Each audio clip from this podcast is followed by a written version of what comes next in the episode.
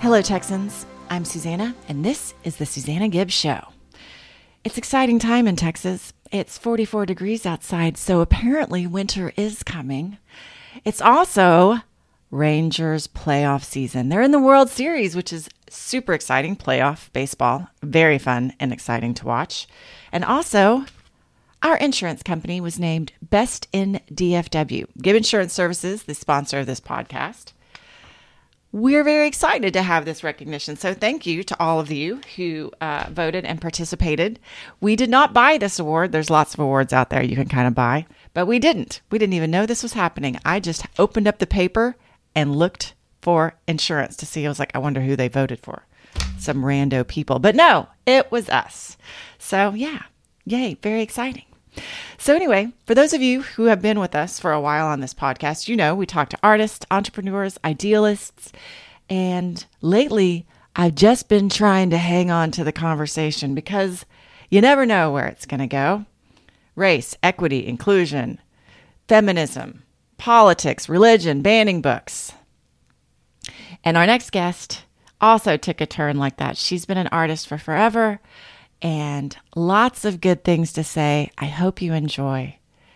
Please reach out to us at Gibb Insurance Services. We love hearing from you guys about what you like and what maybe we could do different.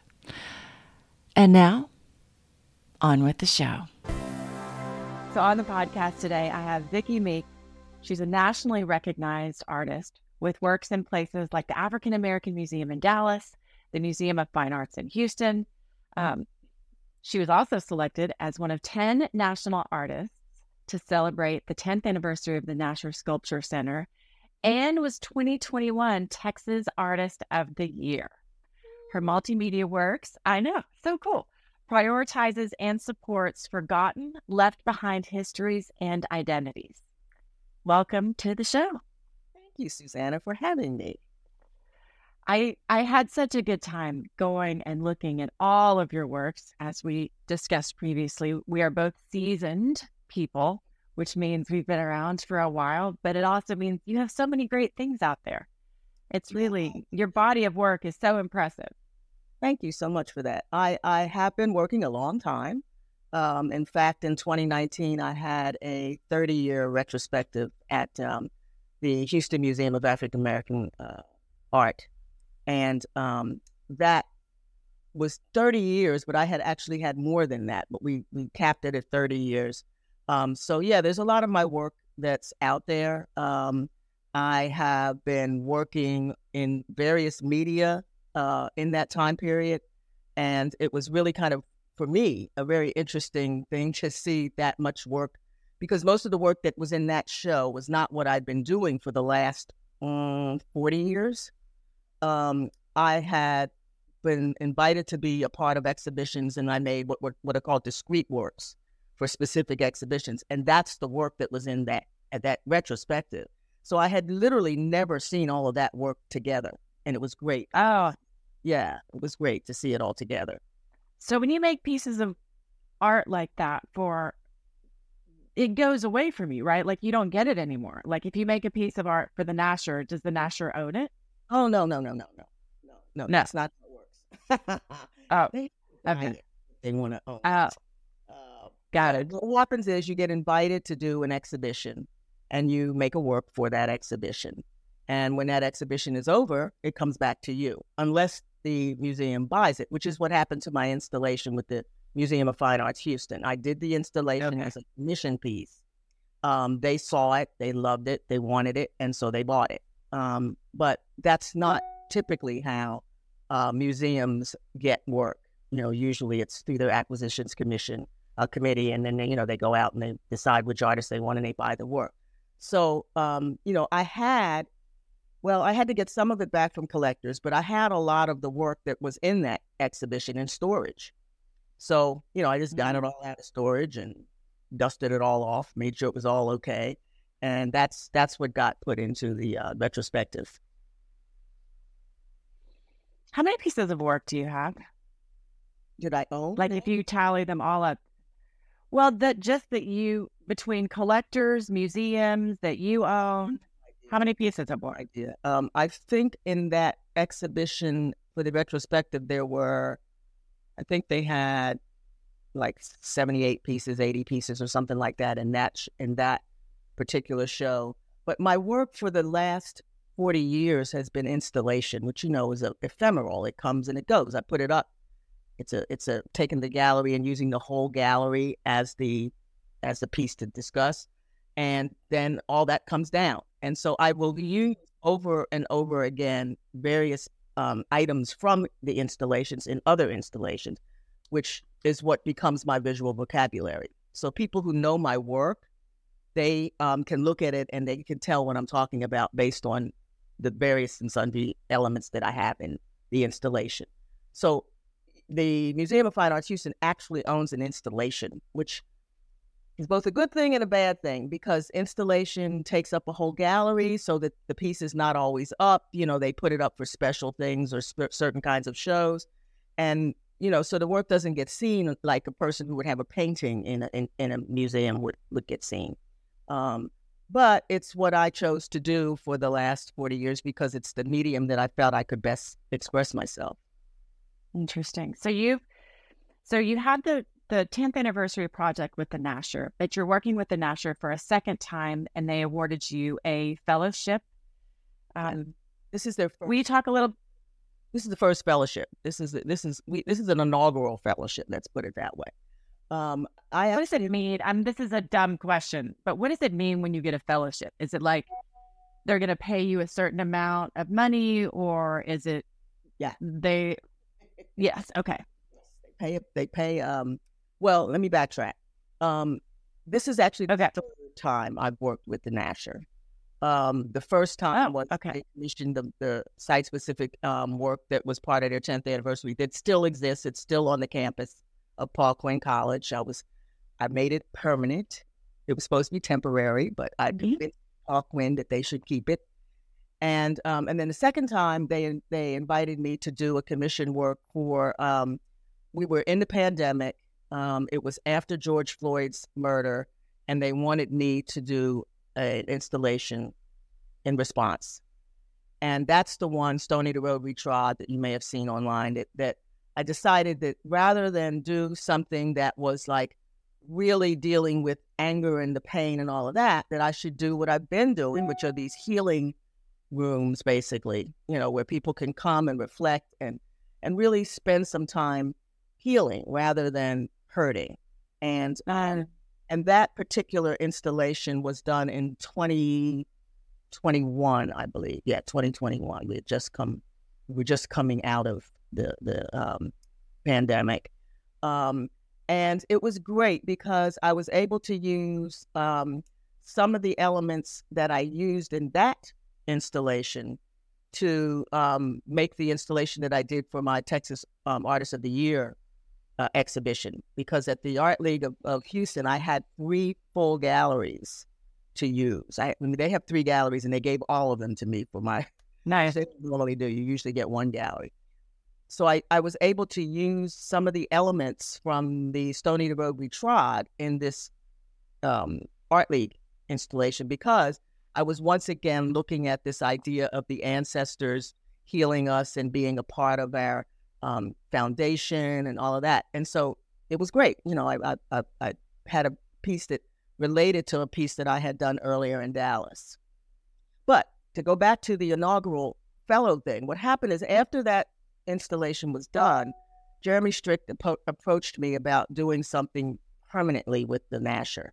And he said, We want a permanent relationship with you. Uh, what do you think that should be? And we tossed. So, um, anyway, we tossed around a few ideas like artist in residence and this and that. And, and so I talked with a friend of mine, um, Rick Lowe, who, who had done some residencies and what have you. And he said, you should propose being a fellow because with a fellowship, you can sort of design what it is that you want to do.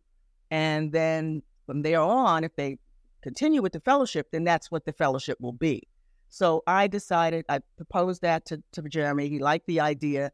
And um, they raised a bunch of money because, you know, the idea is that I'm an, a fellow for them. So I'm not an employee per se, but I am on their payroll.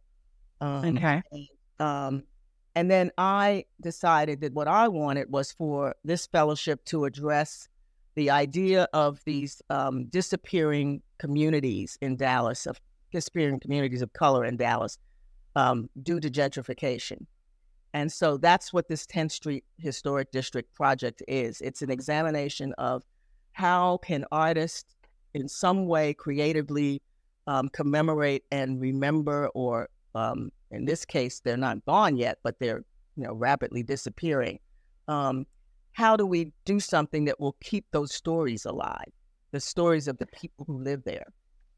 So, and this fellowship was awarded in December of 2022, correct? Yes. And it's an 18 month fellowship. So at this point, you are about halfway in, right? Three years. Um, Oh, it's three years. Yeah, 18 months is this first phase that we're doing. And the first phase is 10th Street Historic District. But then we will roll into the um, Mexican American community and, and what, you know, Little Mexico's gone and, you know, other communities are disappearing rapidly. Um, and then the last one will be the indigenous community, which is that practically no one knows anything about that because it's been gone for so long. Um, and in each case, what I'm doing is I started this one off. This is the African American one.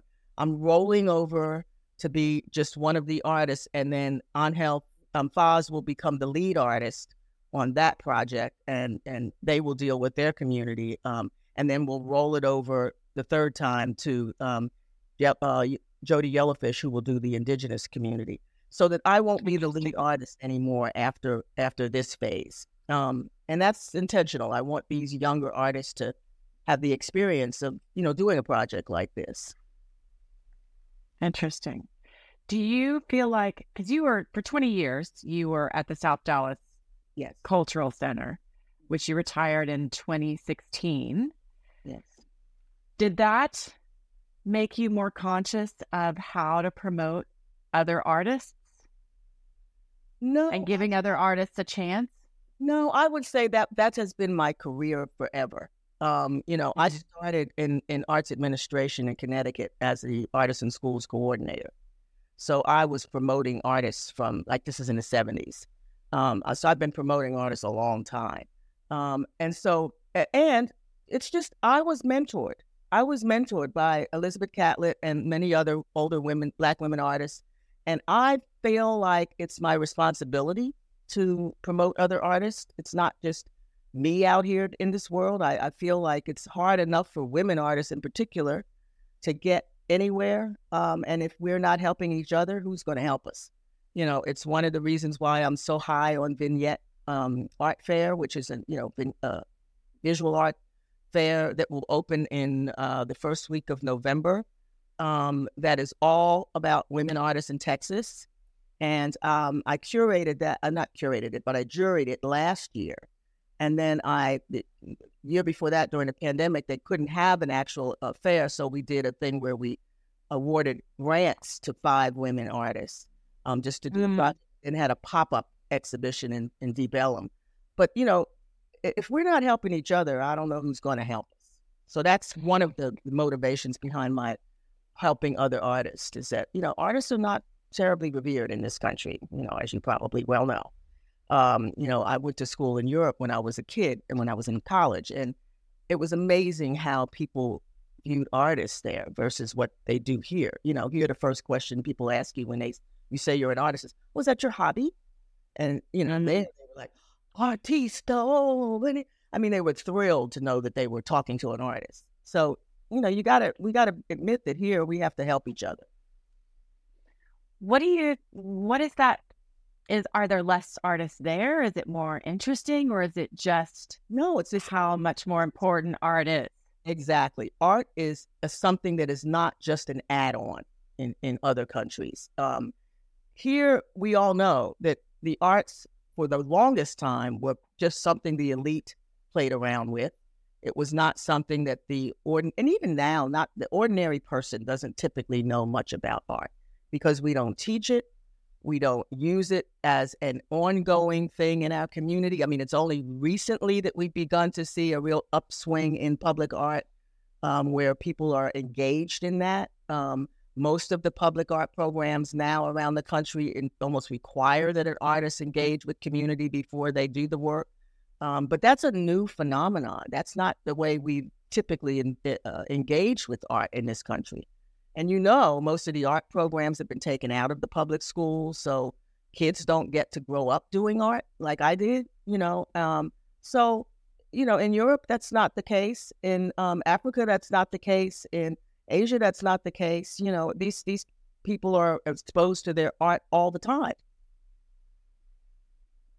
One of the things that you you do that I, I really found interesting was the way that you look at there's two things as far as um, marking history through your art, but also exploring current themes. Like one of the shows, which I, I found, I love the title for this, and it's at your the the Talley Dunn it was the Talley Dunn show. Um, what point do we disappear? Black women's obsession with white femininity. Um, would you talk a little bit about that show and what that was about? And and sure. um, no, so I first of all, I love that show. I love all my shows, but great I, off This show, um, because this was first of all, it was my first foray foray into Dallas. Um, because my art life has been in Houston, um, because I didn't want to compete with the local artists because I felt like that my, my job was to promote them. Um, and what year was this? Just before we get too far down the road? We just this did is... that show um, last year. Oh, okay.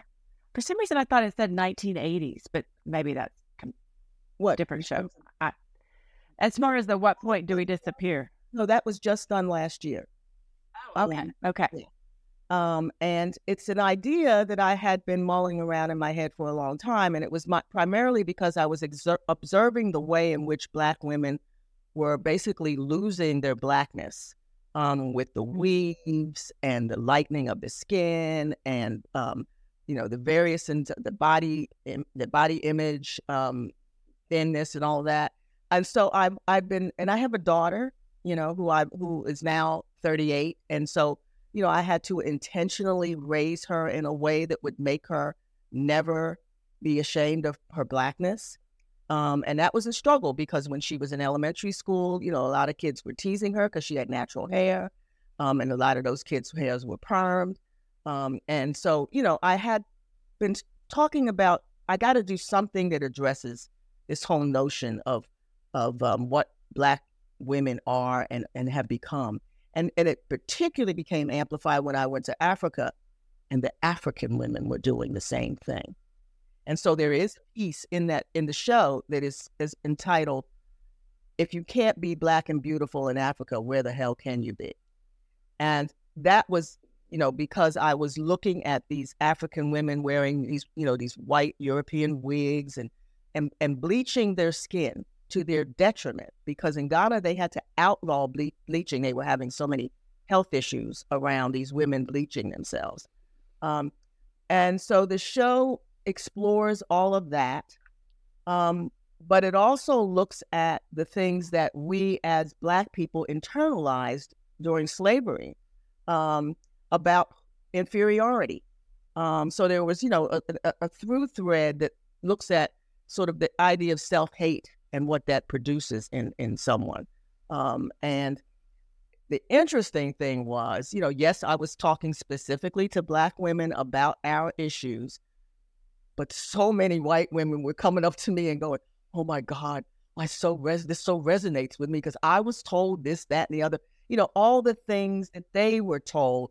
You know, if you weren't blonde, you weren't pretty. If you didn't have blue eyes, you know, you that's what you should strive to. All of those things were coming out with so I had Indian women coming up to me talking about, you know, that's an issue in our country too, this whole colorism thing. And I was like, oh yeah, I do know that. As a matter of fact, it's an issue all over the world.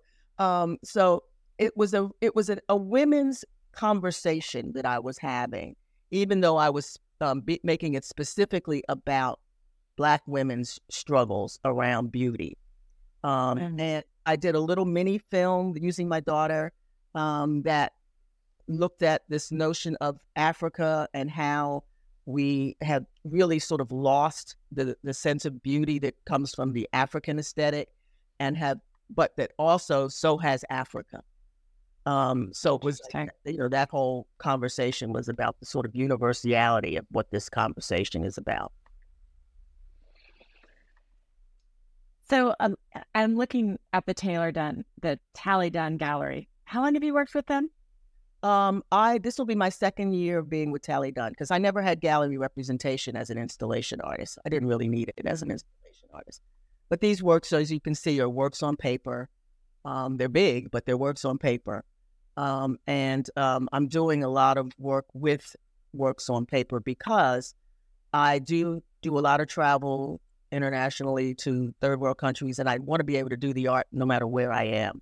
And this makes that makes it possible for me to do that. There was an interesting piece that I found, and this is, you know, I like how you how you tackle themes with your art, you know, with with women and and the self hate of how we should look and how we feel, and then the history of the 10th Street. And there was, um, and I can't remember exactly where I found it, and, and it, it it was like I read so much about you before I did this, and I didn't write this one thing down to find it, but you talked about the effect of heroin on the Black community. I think it's on your website. You got the 1980 from. That's what. That oh, that's the. We that, talked a little bit about that because you had a piece connected with it as well, didn't you? And yes, I had two. I had done two pieces. That was one that was um, left. Actually, that's a, the collector too now. But um, it was done for an, an exhibition called Forever Free, uh, the um, history of African American um, women artists, and that uh, I guess that came out in '80. That that toured in '80. It toured to several museums, and that particular piece was looking at the way in which the drugs dissipated the black community uh, during the late '70s, um, and of course, you know, since that time we have come to understand that the um, CIA was actually involved in the introduction of certain drugs into the black community after the um, Black Power movement you know, got so prominent they had to sort of neutralize that community, and they that's what happened. They brought drugs in, introduced drugs, and then that became so. So, back it back it up just a little bit for somebody who's maybe not familiar. So, the Black Power movement of the '70s and '80s, and '70s really, because really petered out by the '80s. And so the CIA said, "We got to figure out a way to to to neutral to deal with these folks. Yeah, and, and so they introduced heroin, crack, and um, and heroin both were quickly sort of available. All of a sudden, readily available. And we we now come to understand after, and this is well documented, actually, by the way, um, that those drugs were introduced by the CIA. Um, where do you? Where is it? Where is it documented? Well, there are various people who, um, historians, who researched how did all this, because, you know, it was like, how did this happen? Um, and so they began to research. And so there, you know, you can get Open Records Act, you can get certain documents. Mm-hmm. Um, now, things are redacted, but you can still get a lot of information. And that's how they found out that, oh, this was not a mistake. Some of their agents were, you know, instructed to do this, and they did it. Um, and of course, you can't blame the CIA for people using drugs because that's a personal choice. But it it was done at a time when you know the black community was very vulnerable because of the um, a lot of the stuff that was happening in those communities, the gentrification of these those communities, and so people were being pushed out into the margins, uh, especially in big cities. Um, um, and so, I wanted to do a piece that talked about the fact that the use of these drugs was self-destruction and to understand that as you as you're doing this you're you're self-destructing and um and and and what i talked about was that you know lynching happened in the turn of the century of the 20th century that was a big thing you know with a lot of lynching the anti-lynching laws had to be passed in order to, to deal with them um, and and they didn't actually get passed across the country um, and so i was saying that the, the lynching of the 80s comes in the form of a mighty horse, which was heroin. That's what heroin was called, horse. Um, and to make people understand that this was a new way of neutralizing the black community. And of course, then we had the crack ep- epidemic, and that did the same thing. So, I was very interested in the idea of us being aware of what drugs were doing to our community. Wow. I didn't read that part of it. I didn't read the CIA part of it. And this, I mean, I guess I, there was the part about, well, it was introduced. I just didn't hear by ear. It feels like such a betrayal mm-hmm. of people who are supposed to be taking care of the country, not figuring out ways to. Well, now understand that they've done a lot of things that we don't particularly. yeah. That's a hard part. You know, we talked about that in the last podcast um, with Doug Swanson um, about he did a big study on the Texas Rangers. So, which was a very interesting discussion, and it and it raises some interesting questions. It's how do we look at history mm-hmm. in a way with our modern eye to reflect, look back on what was done, judge, not judge, examine, and it becomes at such an interesting time when the um, controlling the narrative Exactly. Is very mm-hmm. um it's up for grabs. Right. I mean, I think it's one of the reasons why I am so intent on making sure that the stories get told that need to be told. Um, because as we look at these states who are trying to literally take us back to the 1950s when there was nothing really in the history books about Black people except I learned, I, I can tell you, having going to school in the 1950s, we learned about two people Harriet Tubman and George Washington Carver. And that was it. So all of the mm-hmm. that I know, I know from my family, not from school. And what we're rapidly, go ahead. Yeah, no, you go ahead. What we're rapidly um, going back to is that time when children will not learn about the struggles of African Americans because the struggles might make a white child feel bad which I haven't found a single white child ever who has been um, upset by learning about history. In fact, it makes them more eager to learn more. Um, and, you know, I feel like these politicians are, are literally missing the point because, first of all, we live in the internet in a technological age when these children, you ban a book, they're going to go find that book. And it makes it more interesting. Of course. And, and the chances of them having read the book in the first place are so slim because you know kids aren't reading. Let's just put let's just put it out there. They're not reading any books. Um, and so what you've done is you've essentially alerted them to the fact that they ought to read these books because mm-hmm. I mean, after all, I mean, in my time it was Catcher in the Rye. You know, we were that was a banned book at one point, and you know, everybody wanted to read Catcher in the Rye because of it. Um, so I'm really concerned that we don't that we don't tiptoe around this. I mean, as an artist, I feel I have a platform to talk about all kinds of things that maybe folks don't want kids reading. But, um, you know, I ran a cultural center for 20 years and I had kids from the age of five to the age of 15 um, in my program. And they learned all about their history that they never learned in school. And all it did was make them prouder to be themselves. So, you know, the idea that this is going to somehow damage our children's minds by knowing what is really going on in the world. No, it means that they're going to be really informed adults when they get to adulthood. And maybe they'll make better decisions than some of these people who are, you know, trying to erase the history. What do you feel like your responsibility as an artist is? Well, I, I and I will say this is only me. I don't make I don't feel like there is a thing you can say artists are responsible for. I this is for me.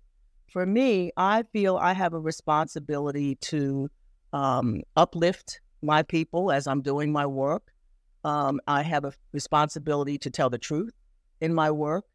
I have a responsibility to make sure that the work is always excellent, meaning the craftsmanship is excellent um, because I feel that that's part of this conversation about being an artist is are we putting out the best possible product for people to eh, you know engage with um, and I also feel it's a responsibility my responsibility to um, remember you know memory is is very important and I am one of those artists who wants to remember and to put out there what I am remembering and to um, also my history. You know, my history is really important to me.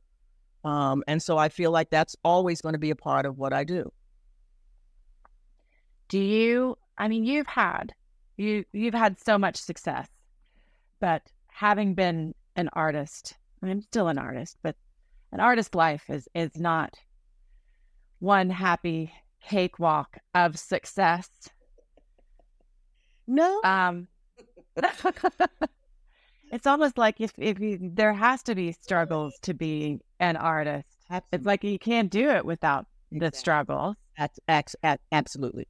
And I mean, you know, I don't shy away from the struggle. I mean, you know, there's some people who are, you know, just depleted by if it doesn't go right and they just don't know what to do. And uh, that doesn't ever phase me. Um, and, and I can tell you that it's from, you know, going, I, I mean, I went to art school in 1967.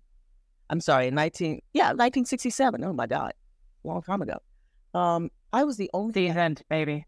I know, I know, very. uh, I went to Rhode Island School of Design. That's where I started. I was the only black female in the entire school. No black faculty. And I can tell you, in the six years of college, I've never had a black faculty member as an art professor.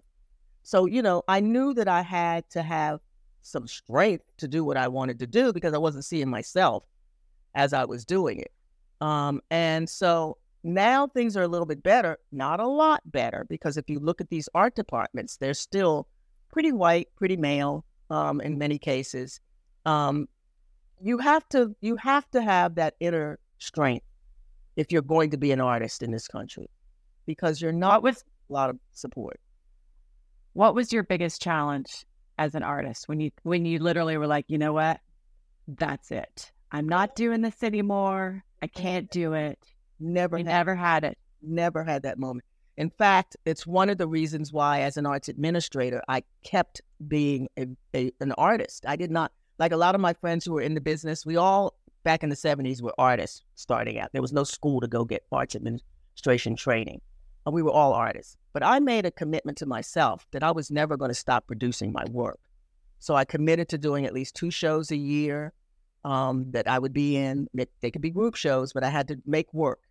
And that has served me well because I don't think I would have been able to do what I'm doing now if I had not continued to be an artist, a working artist throughout my entire arts uh, administration career. So I never had a moment of, oh, I'm not going to, I don't think I can do this anymore. It's like, nope, nope, I'm going to do it. I had two kids and I did do it. Yeah, I had full time jobs and I did it, you know, and that it's a juggling act, but, you know, I did it.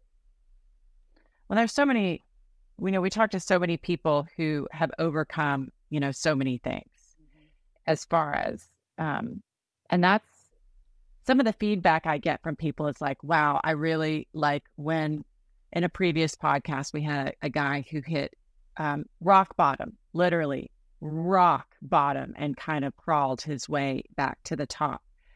What, what challenge do you think? What was? Did you ever have a rock bottom moment that you were like really had to had to struggle to crawl back up, as well as you know, and how you did it? I, I think the only time that I was actually in, in a, see, I'm a really positive person. That's the first thing. Um, and I- Interesting. I'm very blessed to have not been, you know, burdened with depression or things like that that many artists do have. I mean, that's that's you know a, a common thing is that there are artists have depression and all kinds of other you know uh, mental issues. I'm not I'm not that person, but I will say that when I got divorced, that was a very difficult time because I was just beginning to um, really take off as far as my art was concerned. Um, and I had these two kids, although I will say I had a, I, I chose well because my ex husband was not one of those guys that was going to disappear on me. Um, so he was, you know, ha- actually very involved with my kids. So I didn't have that pressure. But of course, I was the first person to get divorced in my family. And that was a really big thing because, you know, my parents were um, not people who ever thought that that's something you did. You know, you, you worked it out. You know, you, you went to counseling, you got help, you know, you did whatever you had to do. So that was difficult. And I had a period there where of course, I did do an installation about it. mm-hmm. It's called "Till Ma- Till Death Do Us Till Death or Divorce Do Us Part," and that was an installation I did that my ex wasn't very happy about. But anyway, I tend to work things out through my art rather than to um, you know fall into a deep funk and not not be productive.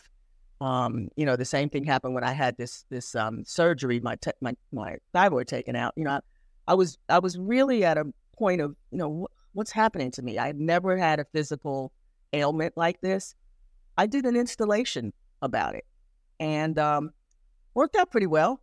a lot of people respond to it well.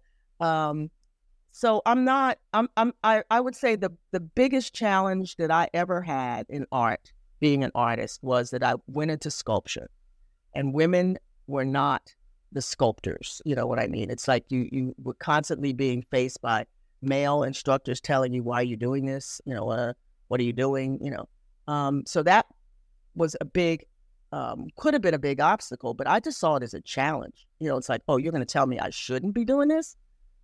I'm only going to, I'm going to do it in spades, you know? So that's just who I am. Mm-hmm. Yeah. Mindset is everything, isn't it? It is. I mean, it really is. And I mean, support. I will say this it's mindset and support because I had parents who literally made me believe I could do anything I wanted to do. And when I was ready to quit graduate school. I did have a moment that, at that point when I was like, I've had it. Tired of these guys telling me that I shouldn't be doing this. I was out of money. I went home and I was telling my mom I've had it. And she looked at me and she went, Really? How much money do you need? And I told her how much. And my parents had not financed my education because I'd always gotten these these um, scholarships. And my mom said, You've never asked us for a penny. Here, she wrote the check out, gave it to she said, now go back and tell those people to kiss your ass. And so that's what I did. You know, I mean, we, but it was like, it was her saying that, no, you're not going to let these people defeat you, you know, and money is not going to be the problem. So she sent me back to Wisconsin and I finished up, got my MFA and got out of there. But that was the that was probably the lowest point that I'd ever gotten was was in graduate school. Well, Vicki, it has been a pleasure having you on the show. Um, I really enjoyed talking with you. And per the usual, I could talk with you for about two more hours about art and theory and history and race and feminism and everything else. all those things, all the light topics. We'll just throw in religion and politics while we're at it. Why not? Let's do that. Well, thank you again. How can people find you if they want to find you? Well, I'm represented by Talley Dunn Gallery, and that gallery is located near the campus of SMU on Tracy Street. And they can go, Talley has my work, uh, and so they can go there to see the work. Um, and I do have a website, uh, which you're welcome to visit too, uh, which is vickimeekart.com. Um, and I will be showing from now on, you know, uh, uh, on occasion, not every year, but, you know, next year I'll have another one person show at Talley Dunn Gallery. And you know, come see it. Come see it. I am excited to come and see it. Thank you again for being here. I always love talking to people who have been in art for a long time because you end up talking about the state of art, their art, where they want to go, where it's been, how it's changed. And she was um, a lovely person. I can't wait to have her back. And now, your insurance story of the week. I'm just going to hold this up one more time. We love our clients and customers. They're really what keep us in this business. We're not in this business because we love dealing with insurance companies. That's 100% for sure. It's always about the people. It's about the people, about the connections we make, the relationships we forge. And so to be honored with this really means a lot to us. So thank you, DFW and we look forward to continue serving you in the best way possible. Appreciate that you guys keep showing up, keep listening. Thank you again, and we'll see you again in two weeks. Have a good one.